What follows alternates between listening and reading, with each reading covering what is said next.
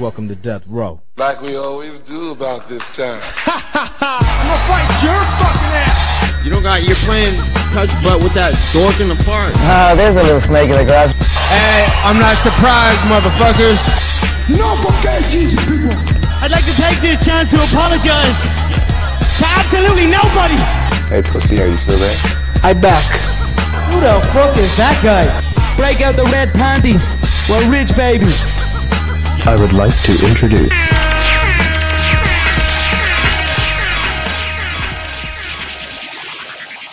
Welcome to the MMA for Money Show, episode 18. It is a big week. It is a mega week. It is probably the biggest week since UFC 244. We're talking Cerrone McGregor eventually. Um, we're going to talk about mainly the main card. We have uh, one or two other things thrown in there of people we like, some good bets that we like to make you guys money. Now, I'm here with Mike Copenhaver at Don't Cope Just Win. Mike, how are you doing on this big week? I'm doing absolutely incredible, man. I can't wait to discuss these fights coming up this weekend. I mean, it, feels like uh, finally a big event here. I know we waited a few weeks to have some UFC in our life, so I just I cannot wait to get going. Now, I'm going to start doing this spiel a little bit more regularly since our numbers keep going up. We very much appreciate it. But since they are going up, two things that need to happen. I need to explain the format of the show for those of you that aren't used to it. Typically, we after our intro, we have a review of the most recent event. Obviously, there hasn't been one in a while, and if you go back, we've already reviewed the most recent UFC fight card. Uh, then we have a little bit of news and notes and then we preview the upcoming fight card.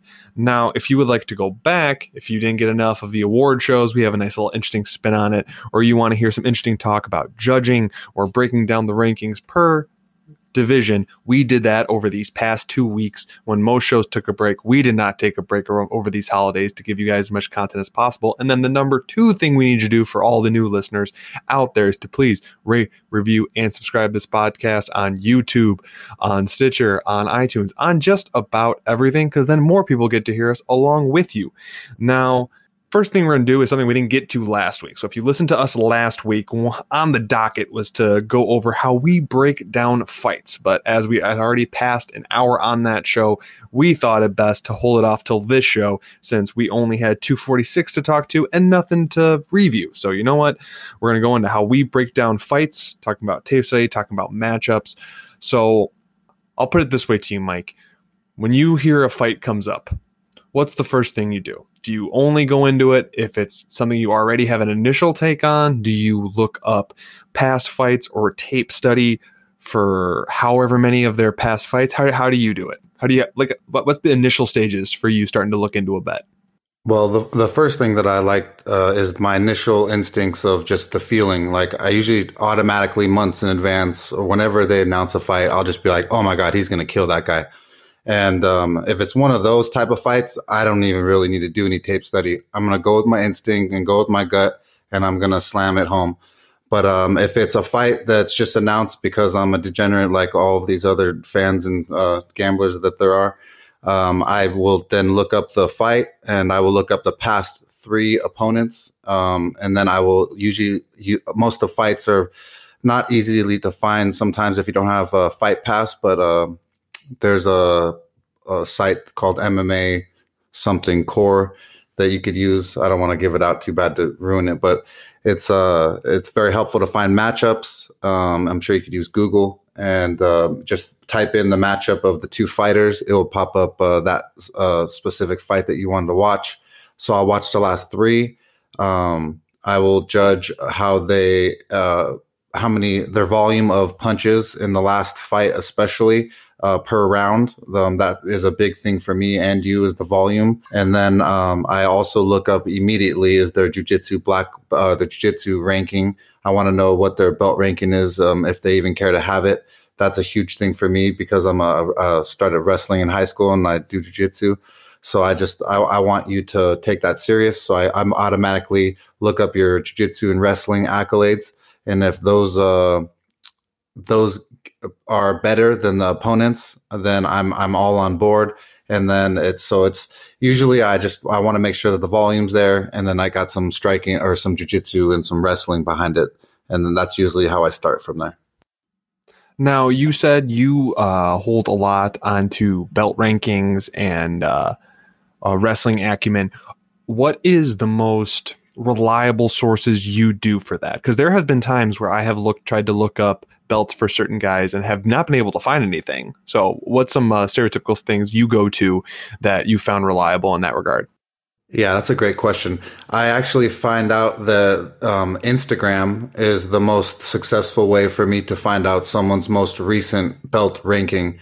Usually, because you've been working so hard in uh, that sport, you you kind of want to show it off, or someone takes a picture of you at your dojo or gym, and they they put it up on you know the gram or somewhere. So that's surprisingly usually my best way to find the most recent ranking of jujitsu uh, belts and then I'll find out at all if the person cares about what they care about most. Do they care about modeling? They care about uh, posting boxing and training photos, or is there a lot of uh, IBJJF entries for uh, jujitsu? Is there like is are they taking that specific thing serious that I'm looking at?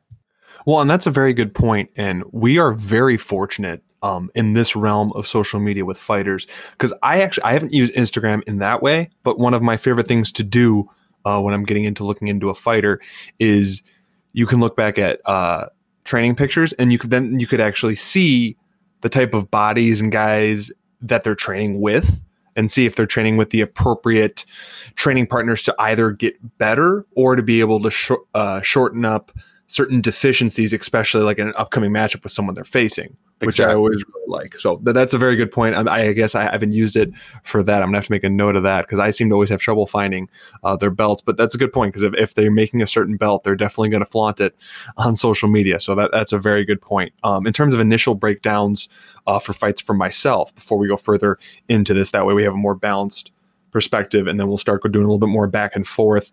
Um, I agree with Mike. Your initial feeling is huge. Um, you don't want to go against it if you don't have to.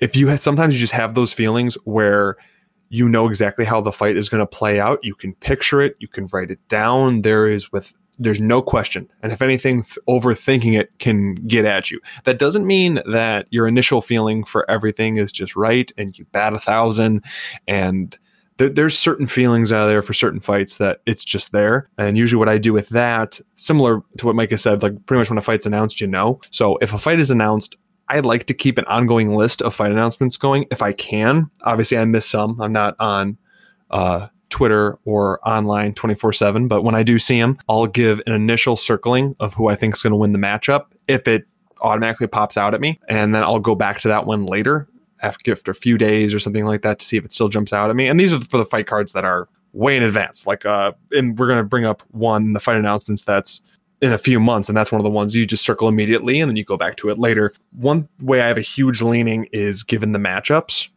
That's not every fight.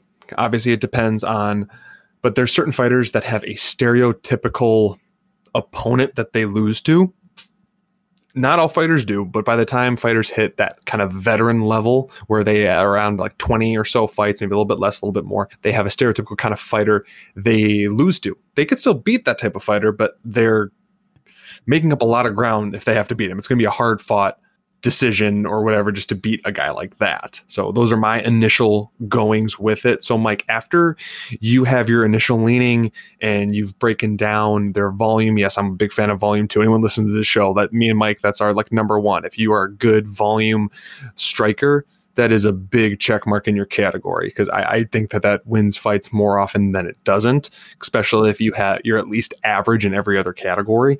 So after you've made those selections, you kind of balanced out. So what if you have a fighter who they have similar output, similar belt level, and they're like your normal go tos, everything's even is there like a secondary category you'll go into to try to pick a winner or is that one that you just kind of walk away from and say you know what? There's easier money somewhere else yeah i mean it, it definitely depends. If it's too too even there and i don't feel like there's a huge edge like that initial instinct leaning uh, i'm definitely going to just find some else some blood elsewhere because there's definitely easier pickings. Um, i don't like the force bets and that's why sometimes we, we just don't fire completely agree there.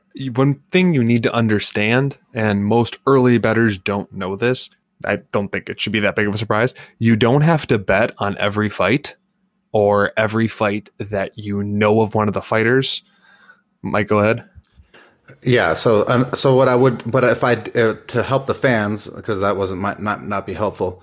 If there is, they they have to pick between the two. Then I'm gonna go. All right. Well, both are black belts. Well, is one a Renzo Gracie black belt? Which what school are they going to? And then once again in Instagram, who are they rolling with for real in jujitsu? Because you post often with your friends in the in the gym, and so that uh, if it's between the two, I'm definitely to lean with the person that's training with the more hardcore dudes. No, that's a, that's a very good point. Obviously, level of competition, and that works the same thing with what I've brought up with looking at their training partners, just in all categories. It's like if they're training with nobodies, they could be a special talent and be able to handle it and still propel, especially if the camp is built around them. But in a lot of these situations, when you have someone that's training at a camp where they're not getting good looks, they're going to be able to beat the scrubs of the division. But once they actually get someone that's going to push back, because they're not used to getting pushed back in the gym, so when they get pushed back, they can't handle handle it. And those are the people that eventually need to move to a bigger gym. But definitely having the right training partners is is a major thing. And one thing I think people need to also realize, and we'll get into this in fights later. I know me and Mike have previously talked about it. There are certain factors you could be better than a certain fighter in every way, but similar to what I have said before, where you have certain deficiencies, sometimes guys have like that one thing that you just can't handle. You could be a better fighter absolutely everywhere else, but if you can't handle an aggressive southpaw, like we'll talk about that later, or if you can't handle like volume, which me and Mike have talked about, actually a lot of fighters can't handle volume. That's why it's a good initial thing to read. If you have you're really good at takedowns, but you're really bad at top control, you're going to have your hands full with a really good uh, like guard jujitsu player like these yeah. are just things that are going to happen. Um, or if you don't have a really good sprawl uh, versus a wrestler, I- I'm betting against you almost all day. Oh, absolutely. If your go to defense towards a wrestler is trying to lock up that guillotine, it's not going to work. You might get guys on the lower edges of the division, maybe, and, and for sure guys outside of the UFC. But I'm sorry, guys at the high enough level, they know what to do to get their head out of that position or to get you down hard enough that you get no leverage. It's just what's going to happen. So, actually, what I think we should do, and it'll be a good example, I will go into a future fight card, not UFC 246. We were for sure going to cover that in a tremendous way, but let's just even go to UFC Fight Night Raleigh. I'm going to pick a random fight card on there of guys that we know both guys in there. We're going to give you a brief thing what we might look at. Uh, and just so you guys can kind of see where we're going with this. And I'm kind of springing this on Mike. This is last minute. I just thought about this now, and we'll go more in depth later. But we'll show you the just the initial things we'll do, and I'll give the matchup. Then I'll throw it to Mike on what he might look for, the comparisons he might make. Then I'll do that. We'll give a blind pick, not blind pick. We know a little bit of info, but we haven't really looked into it super far. And then mm-hmm. obviously we'll break that one more in depth next week before that happens. In the co-main event, at UFC Fight Night Raleigh, Blaydes versus Dos Anjos, is Rafael Dos Anjos versus Michael Chiesa at 170. So, Mike, how would you start with breaking this one down, debating if you're going to d- take this one for a bet? Oh man, uh, this is a, a weird matchup. Um, I think I, I, I, would instantly, I would like I said, I would go to the, the striking. I already know that Rafael dos Anjos has the better uh, kicks and the and the better striking, so I automatically I, I don't even think I would study anything more on that on that end. Um, it could get me in trouble, but I just don't see anything happening. Um, Chiesa, I, I so we'd go to jujitsu, and I, I know that Rafael is a black belt, and I would look up what Michael is. Michael possibly is a black belt, but I don't think at the at near the level that Rafael dos Anjos is. So um, everything right now would be automatically leaning towards um, RDA. I completely agree there. Um, if I remember correctly, I don't even know if it's a belt system, but Michael Chiesa has a belt system on that sick jujitsu. I think it is the one that. Oh my uh, god! Let's just stop talking. uh, the same one that um, the same coach that doesn't believe in body shots. If you remember that. Yeah, yeah. the body shots are yeah. They ever been hitting the liver? You'll, you'll shut up. Yeah. So um, and judging by that, one of the best uh, body kickers that's out there is Rafael Dos Anjos. no, but um, similar for me, what I would do is I would look at that and I would just initially put the striking advantage uh, striking advantage to Rafael Dos Anjos. Obviously, this this is two former lightweights. Michael Chiesa is only or Chiesa is only at this. I think it's his second, third, third fight at 170. So sometimes new into a weight class can depend on it but Michael Chiesa has a tendency to put himself in bad positions and squander fights. So initial lean would be towards Rafael Dos Anjos. Obviously, he has a better jiu-jitsu uh, pedigree. He is a more consistent striker. He has better cardio, and he doesn't just get frustrated and put his neck into bad spots terms of strength, I would throw it on Chiesa. Um, this would be one of those ones that would be odds dependent for me. We haven't actually brought that up, so that's a, that's a good point. I forgot we, to bring that up. Obviously, there's ones you have initial leanings on, but sometimes what turns that into a bet is the number. So if you have one that you really, really think is going to win, but you see it and it's minus 300, then you might as well back away. There's no, there's no value on that. But if one that you think should be a minus 300 is pushing plus money, well, then that's absolutely worth it. Um, so I, yeah. So Mike, how do you, what, what do the odds do to you? Like, let's say you have a fight that you think should be a pick 'em, but it's minus one, th- uh, minus 300 for the guy that you don't think should be favored. It's minus three hundred for the guy that I don't think should be favored. Uh, I'm stoked that uh, I got I'm getting good odds on the guy I like, so I'm gonna definitely flick a couple units on that plus money. But um, if it's the opposite way and um, my guy is just uh, super favored, I still got to believe in my pick and myself, and I got to put the money down on the money line and just ride it because that there's a system, and you just got to believe in yourself. Absolutely. Um, here's hoping this guys this gave you guys a little bit of a window into how we have the early goings of picking who we might uh, decide on for a bet. Obviously, to the degree you delve into each one depends on how much you know about said fighter. Like if I have one fighter I really really like, I don't know much about his opponent. That's going to take a lot more tape study than it normally would. But I try to stick with fights where I know both fighters very well because then that shortens some of that time you need to study fights.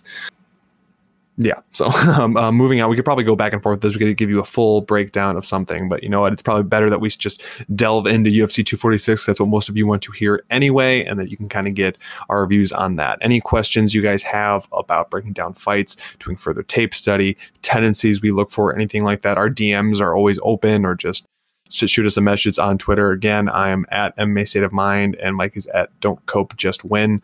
Feel free to follow and send messages. We're always up for talking. If we don't respond to you right away, it's not because we don't like you. It's some uh, a little bit of news and notes before we get into the preview. A one fight announcement that just happened that today is Kevin Lee versus Charles Do Bronx Oliveira in Brazil in March. I believe it's Brasilia, Brazil. Do Bronx. So, Mike, any any uh, early leans on that one? One that you would like to see the number for? Any of it? Oh man, I I I automatically I just love Do Bronx. So and his jiu-jitsu is so sick. I don't think that Kevin Lee would like him on his back.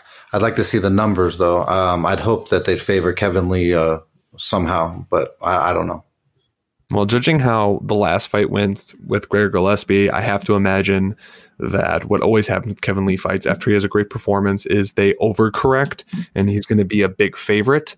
Yeah. Um, this is one of those matchups where I would say Kevin Lee is the better fighter, but I really like Bronx's chance to lock up a sub, as Kevin Lee has been known to get himself locked into quick submissions.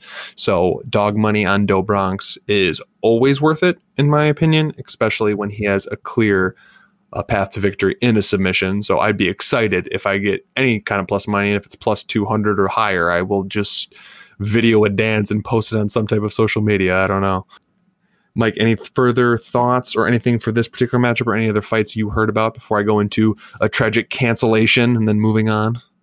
Uh no, I just I'm looking forward to this fight for sure because this this is gonna prove where to me where Kevin Lee's real game is at because uh, Gregor Gillespie is good and he was undefeated and ha- had a lot of hype and I, I hyped him up myself, but um, he's still not Do Bronx. So I want to, I'm excited to see this.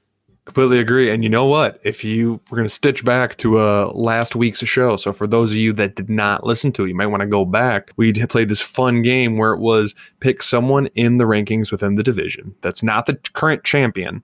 You can't pick the current champion that will touch UFC gold at some point that year. They won't necessarily be the champ at the end of the year, but they will touch it at some point. And I took my big swing and I said Charles do Bronx. So you know what? If he wins this fight, man, he's probably only one win away from said title fight. So I'm going to hold on to that one and give myself a shot because I believe Kevin Lee is at least top 10, if not higher up. So let's go to the Bronx. So the tragic cancellation that I'm referring to was actually going to be a very, very good fight. I was really excited to watch it. It was going to be on UFC 246. Grant Dawson versus Chas Skelly has been canceled. Uh, Grant Dawson posted this on his social media earlier today. He said it was canceled due to things out of his control. I'm not necessarily sure what that means. I don't know if it's a Sounds family like thing. steroids. Very possible. I mean, hey, that's that's the go-to. That was my favorite. Steroids. That was my favorite thing, and I guess we could talk about it later when we bring up Holly Holm. Was when she did cancel her bout against uh, Raquel Pennington that was going to be in Australia. She didn't say she had a leg injury or had a foot injury. She uh, canceled the fight to undisclosed lower body injury. Like the more vague you get, the more we all just think it's steroids of some type. But again, that's just because it's MMA, and I'm sorry, all of your favorite fighters are likely on steroids. But you know what? We My brother, my brother was a fighter. He was on steroids. I saw a lot of motherfuckers on steroids. Nate Diaz, your favorite fighter, he says they're on steroids. Motherfuckers are on steroids. Dude, did you hear uh, what probably happened with him? Remember how before the last fight he got in trouble for having a SARM in his system? So he uh, invested heavily in a supplement company. He's either a major, either they gave him a piece of it to be the face of it, or he it's actually his whole company. But the multi, the vegan multivitamin that they came out with, USADA just put that on the banned sub. The banned substances? Yeah, but like a suspicious substance, like it's not officially on there, but like that some of the bottles have popped for the same exact SARM that he popped for. so I'm sorry, just throwing that. That was a little off the cuff, but I'm sorry. I, I just laughed hysterically when I heard that today. But uh, either way, Grant Dawson uh, Chas Skelly was going to be a great scrap. But we'll actually move on to the actual preview of UFC 246. Okay, this may not be the most stacked card, but one thing I will say as I was making our notes for today is it's got some good names at least. Like I could actually recognize the vast majority of names on the entire card, and I for sure know everyone on the main card. Which, for those of you who don't know, there's plenty of cards where most even diehard MMA fans can't do that. The first fight we're going to talk about is Asker Askarov. He is currently a minus 135 favorite over one time title challenger in this flyweight division here, Tim Elliott. He is plus 115. Asker Askarov is coming off a split draw to Brandon Moreno. Uh, we were on Moreno in that particular fight, and I was nothing but surprised at how Askarov performed. I was utterly impressed because I think of Brandon Moreno. I know Mike does very highly. So to compete against him that well and arguably win that fight has done a lot to selling me towards him. And I've gone back and watched more of his fights more in depth and have probably rewatched that draw fight quite a few times because it's very entertaining. That was only about three and a half months ago. Didn't sustain any injuries. He's ready to go back at it. Um, Tim Elliott, however, is coming off a first round submission loss to Deiveson Figueiredo. Mike was on Figueiredo there. It was a good win for us in the first round. Quick sub, quick sub. Actually, Deiveson Figueiredo is now going to fight Joseph Benavidez after that fight for the vacant 125 strap. That was Tim Elliott's first fight in almost two years, like a month or two shy of that, after having a torn ACL. 125 has always been a very hard weight class for Elliott to consistently make. So it's going to be death's door to make that yet again for him. He has looked like utter garbage recently. And I, I'm sorry. I know that that is harsh, and we probably shouldn't say that to fighters because I know I'm not a fighter. But, and I know Deiveson Figueiredo is a great fighter. But one of the main reasons, if you go back to that show, that I backed off and didn't want to bet Figueiredo is because I didn't know what kind of Elliott would show up, how he would come back after his ACL uh, repair and all of that. I mean, uh, he's at a good camp. He is at the camp uh, with James Krause, where he's coaching, and he's a great coach. But I don't know, Tim Elliott just has always been.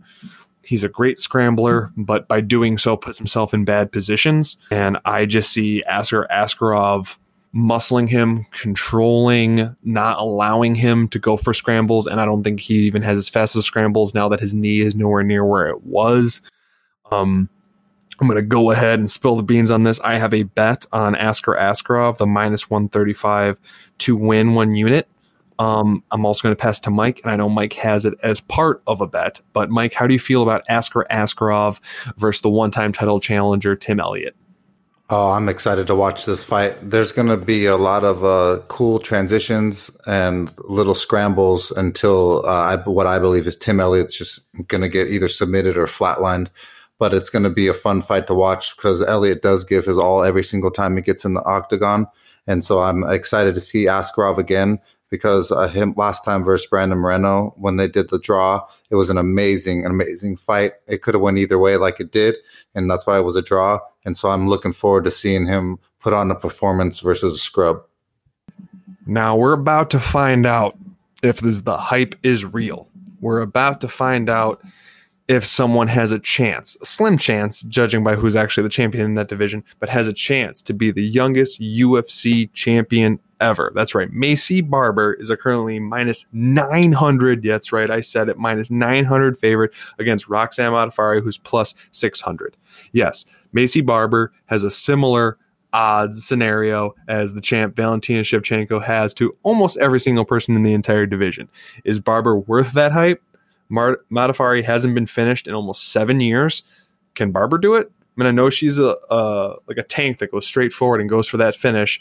Modafferi is a crafty veteran. Obviously, this is a striker versus grappler with Barber going forward. This will be the first time that someone's going to be almost exclusively going for the subs. I mean, Gillian Roberts did a little bit, but Modafferi is almost exclusively a grappler. She's finally shortened up her striking a little bit. And don't be wrong, yes, Barber should absolutely steamroller. It should be a highlight finish. All of these wonderful, wonderful things.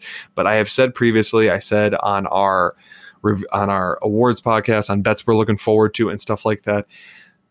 I got a feeling about Modafferi, man. I mean, she's a crafty veteran. Yeah, it might blow up in my face that she's going to be completely taken out. I'm not sure how much it's going to be. I still might wait to see that if the odds get absolutely crazy, but I'm going to at least have like a quarter or half a unit or something like that on Modafferi because, I mean, she just did this. She just out veteraned a hyped up job in Valentina Shevchenko's sister, Antonia, and got that win.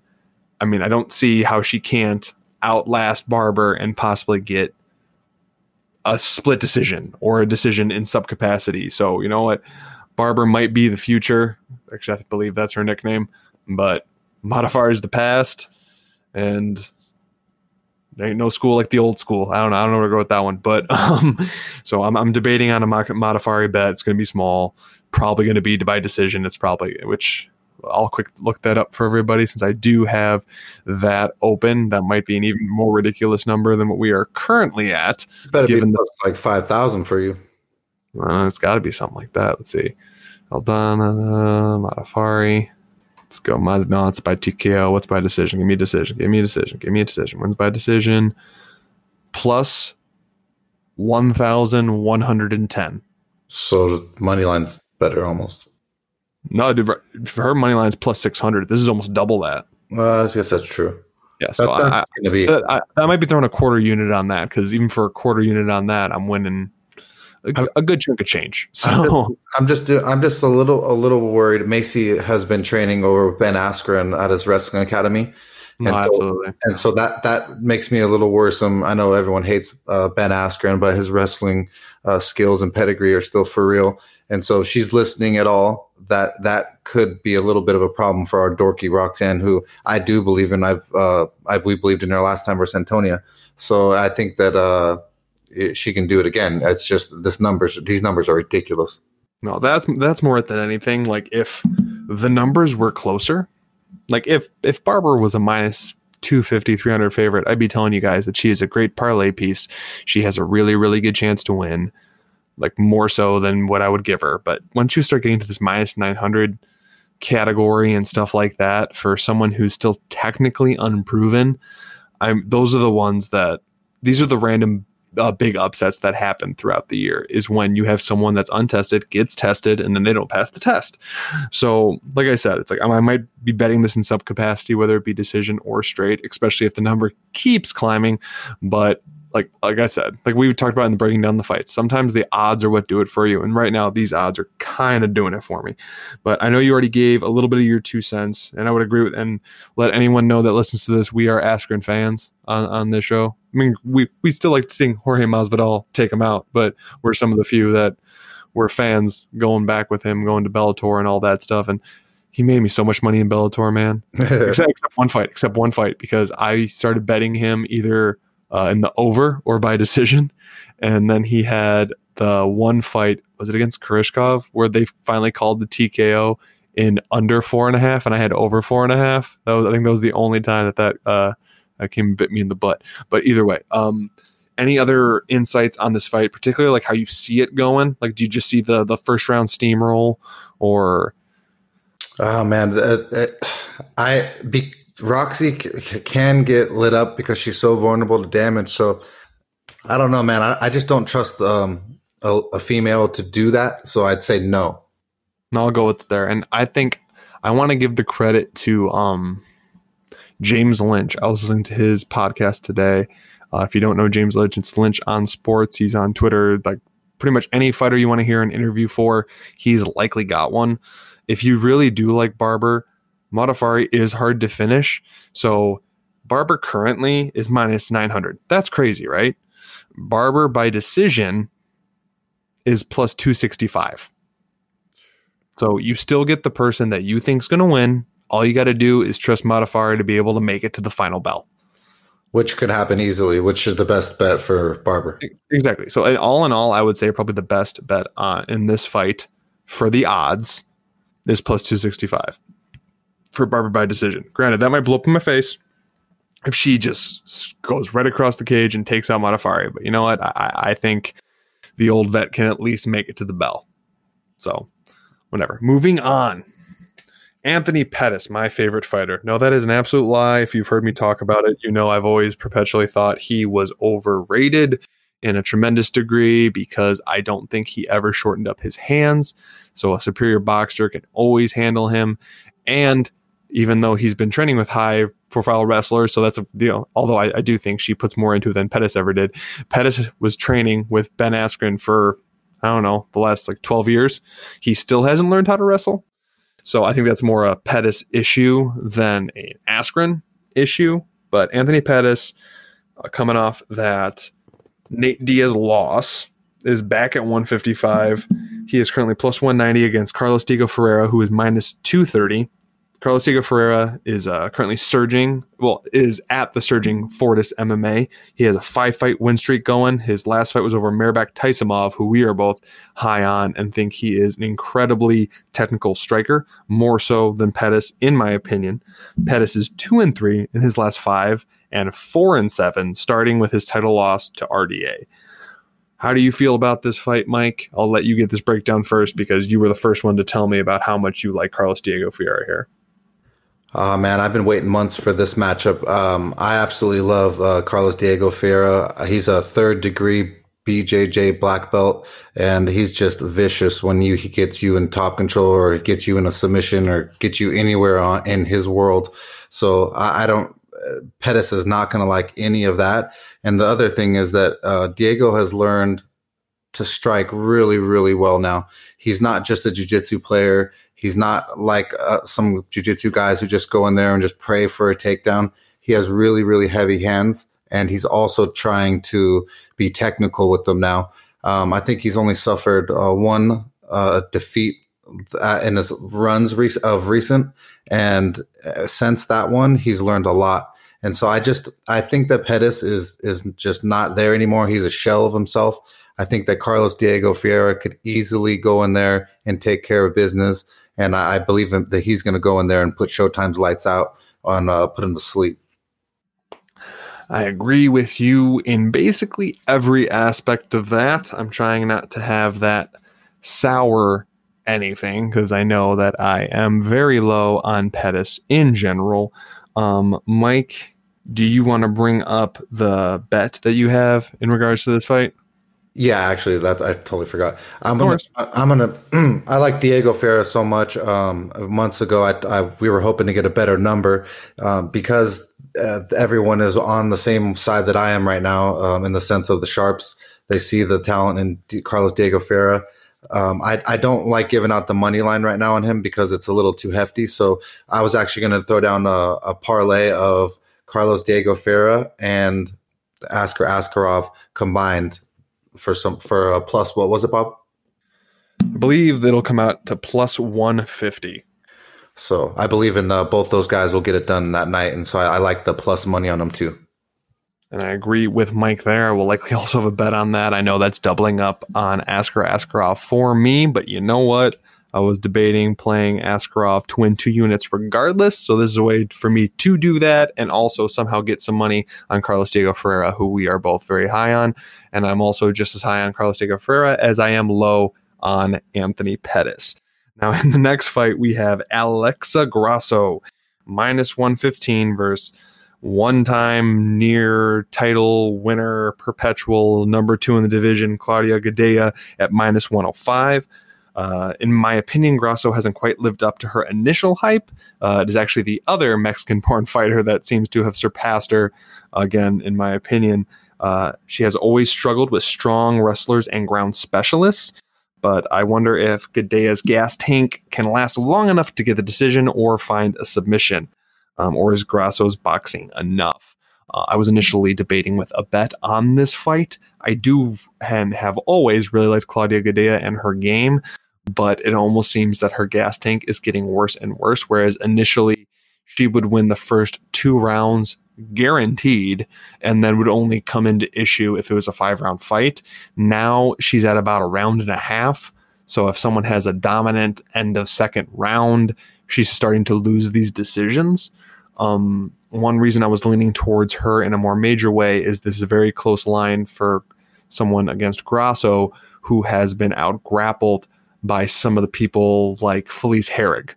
And no offense to Felice Herrig, and although that was earlier in her career, not Felice Herrig's career, Grasso's career, I think that even Gadelha of today is a substantially better grappler than Felice Herrig. So in, unless Grasso has gotten much better in her wrestling, there might be some issue here. So I was debating on a bet with Gadelha. As of right now, I have no bet on this fight. Obviously, keep your eye on Twitter. Um, we always post our bets on Twitter. So if there's ones that get added on after this show, they will be on there. But I guess that's all I have to say for this fight. Mike, how do you feel about Alexa Grasso, the lesser version of one of your favorite female fighters against Claudia Gadelha? Actually, um, both these two, I I had um, Alexa Grasso and um, uh, Aldana on my sights coming up in Mexico for a long, long time. Um, like you said, I it, it's it was weird. They both kind of flip and flop back and forth about uh, who I thought was more talented, and it's crazy that Aldana has came, has definitely seemed to shine uh, brighter, definitely as of late. Um, Grasso has has she has really good boxing and striking. I don't I don't know what her problem is. She just she seem, maybe she's too sweet. She never wants to turn it on and actually hurt somebody. Um, and she's only a purple belt in BJJ. Claudia De, uh, Gadelha is a second degree uh, black belt in BJJ from a, a real Brazilian Jiu Jitsu school. I, I, I, it's major, major trouble for Grasso on the ground. Um, I, would say that Grasso has the way better striking. If she can stuff every takedown for all three rounds, she'll win the fight. But I, I just think that in the purple belt versus a second degree black belt, and the veteran, the crafty veteran Gadelha should be able to get her down and easily submit her. I just don't. They're just two different levels on the ground and two different worlds, and uh, she should show that. If Gadelha doesn't show that, then she just disgraced herself and everybody.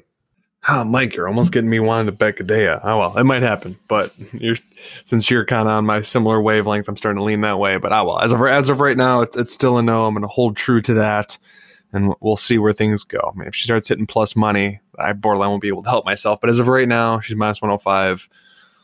Keeping my distance. Uh, next, we have a heavyweight matchup between the boa constrictor. That's right. Alexei Oleinik, Mr. Ezekiel Choke himself, is plus 115 underdog versus Maurice Greene, minus 135. Greene is coming off a first round KO loss um, and has also been submitted in the past within his 10 fight pro career. And the reason that's significant is because Alexei Oleinik is a 61 pro fight veteran, and he has submitted higher profile, higher ranked opponents than Greene. But ultimately, this is an athleticism versus experience type fight. Greene is younger, faster, better athlete, higher ceiling, all of these things. Whereas Alexei Oleinik has a type of choke that seems to only work on heavyweights, but you know what? He gets it. So I'm leaning Oleinik. I like that he's a dog. I'm not there yet. I believe him by submission is even higher. I could look up that up in a minute. Uh, I'm going to pass it off to Mike because I guess my initial pick is Oleinik, but no bet. So, Mike, how do you feel about Alexei Oleinik versus Maurice Greene? Ah, man, Oleinik, he definitely pulls off some submissions that he definitely shouldn't in uh, no gi jiu-jitsu. I, I, I just, I don't think he wants to be hit by Maurice Greene and and and stand there long. So, I mean, I don't like the fight at all. I don't really like uh, the matchup. I, I, just I think it's weird. But I, I, would have to I would have to lean, and it's such a big heavyweight matchup that that Maurice Greene's hands could land and and uh, Oleinik's night. I just don't trust that those heavyweight guys. But I also I'm not touching the fight. No, I'm with you on there. I mean, this level of heavyweight fight, crazy stuff can happen.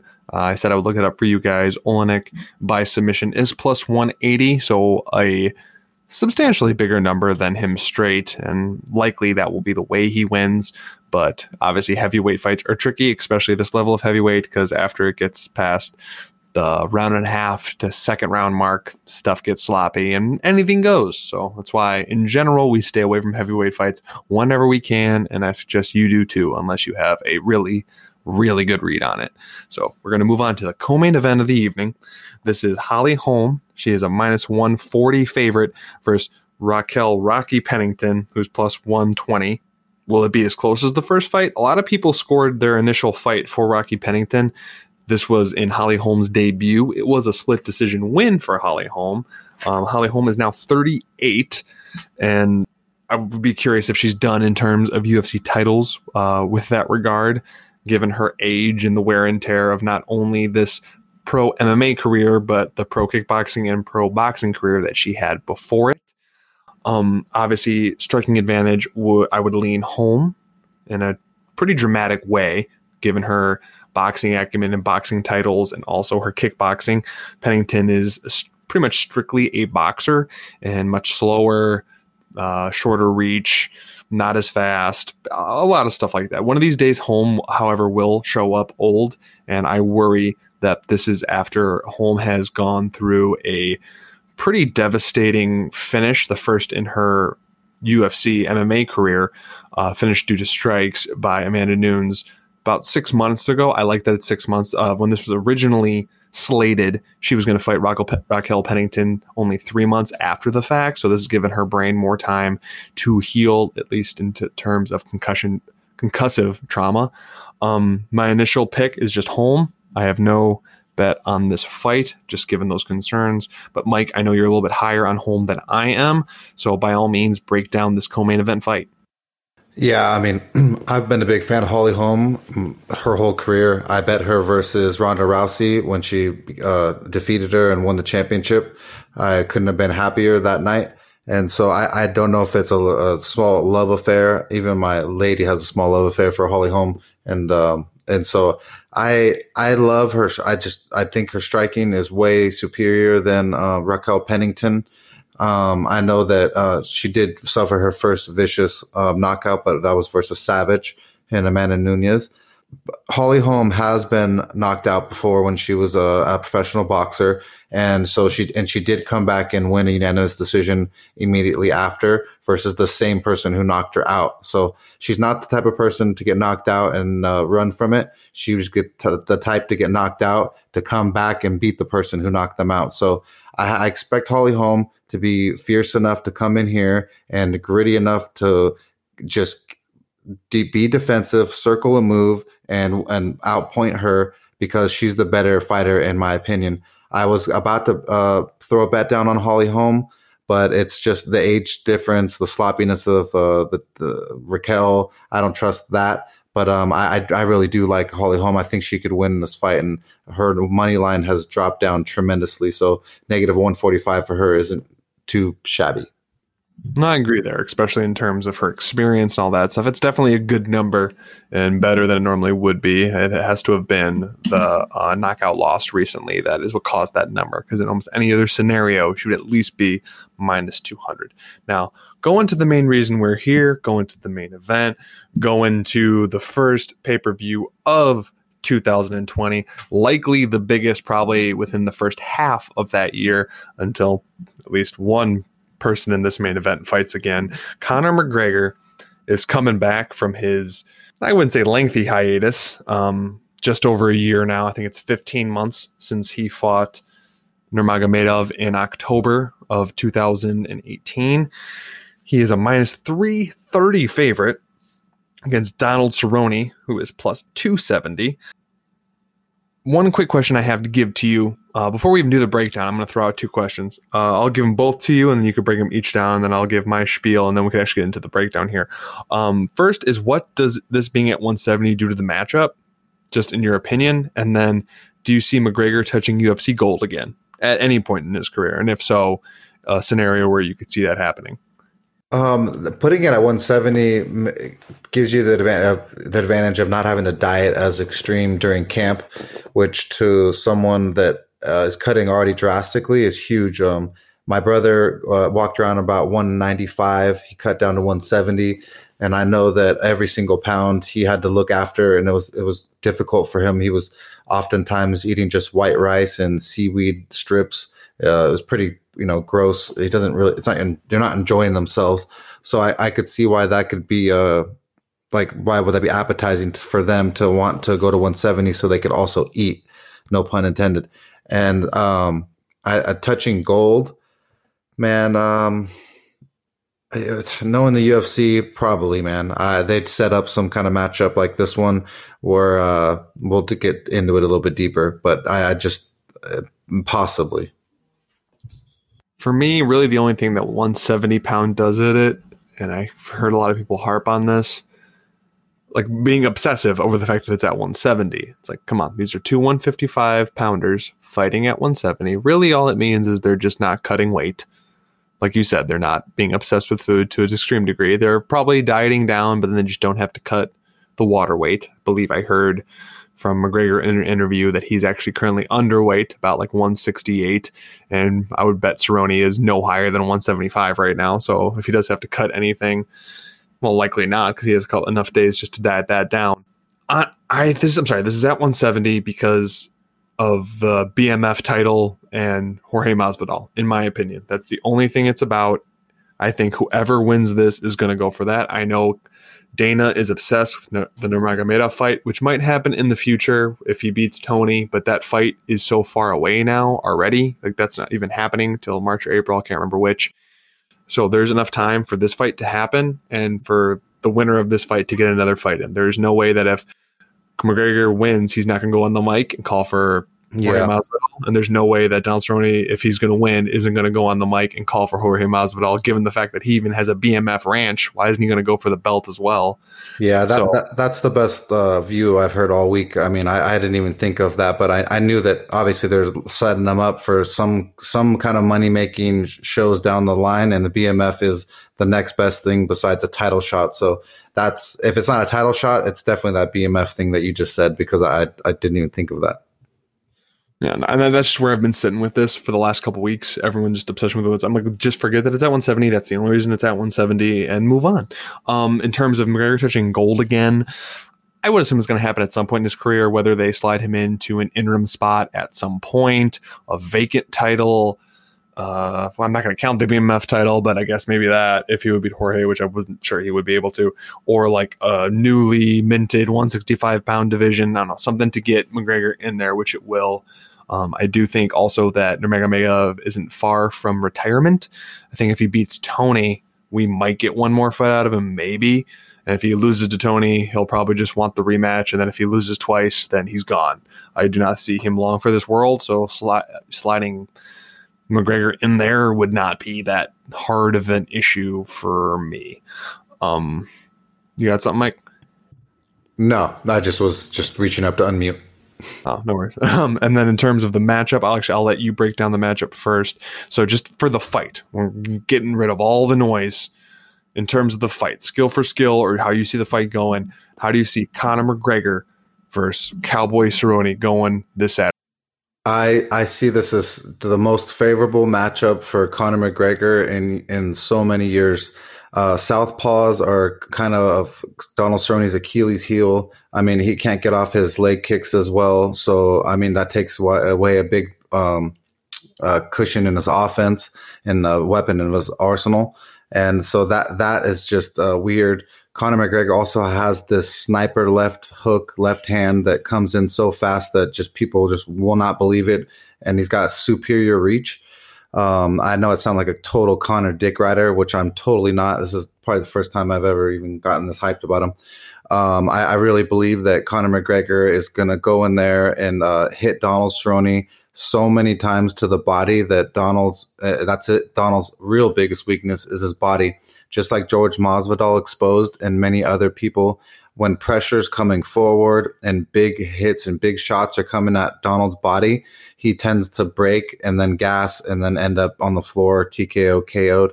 But um, I think Conor McGregor has learned so much in the in the Mayweather fight, uh, getting beat up by Khabib, even though there's a lot of haters.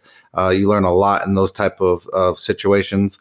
I, I, wish that Conor was a better person, but I also wish that Mike Tyson was too. So it doesn't really matter in fighting.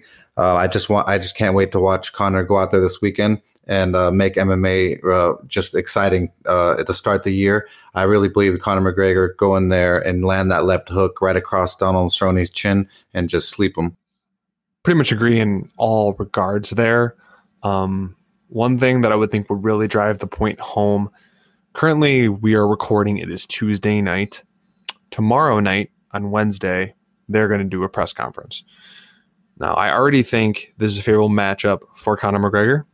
I think he has all the things that normally will beat Donald Cerrone. He is an aggressive southpaw. He has great counter shots. He keeps distance with the body. He's one of the few fighters that really digs with uppercuts to the body when they're striking. Um, Conor McGregor has just been finished recently and has several first round losses to his career, some recently and some in distant past. But there's, I believe we looked it up, and there's five, um, three of which are the three of of those are due to strikes and by southpaws. Donald Cerrone just in the big lights he shrinks up. The bit he the big fight has always eluded him. Um, the Papa Cerrone thing is a myth. He he's two and two, I think, as a father, so that's not a thing either. Um, one thing that will shut down Cerrone is if you can really challenge him mentally. That's one thing that Cal that McGregor hasn't really done thus far leading up to this fight. Obviously, I know it's a slow build up. If he really presses, and I mean really presses, like I'm talking name call, like the littlest things of name calling or just saying that Cerrone would be too scared to stand with him, like these these type things. If he does this kind of stuff at the press conference and really puts on a show, I think it even more goes into Conor McGregor's favor. And Dermo, most of it's in his favor as is. But uh, I do think he's going to get the finish. I do think it's going to be in the first two rounds. And although this is an official pick yet, because I'm not sure on the unit spread I'm going to do for it, but me and Mike have talked about that we think the best value on this main event is both Conor McGregor round one and Conor McGregor round two. Currently, Conor McGregor round one is plus 165 and Conor McGregor round two is plus 310.